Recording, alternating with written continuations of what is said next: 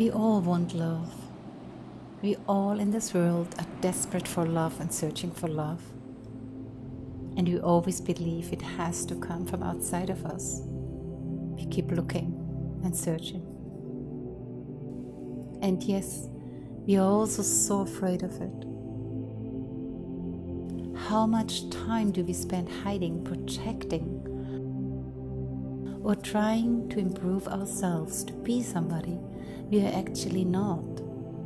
To be better, to look better, to be different, to please. We are non stop needy for love and attention, non stop depending on someone else's love and approval. And actually, you are love. We are all born as love.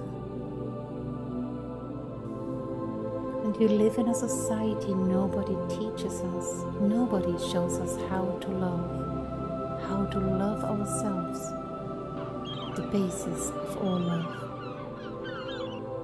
And I truly believe that we can learn it. We can learn to love.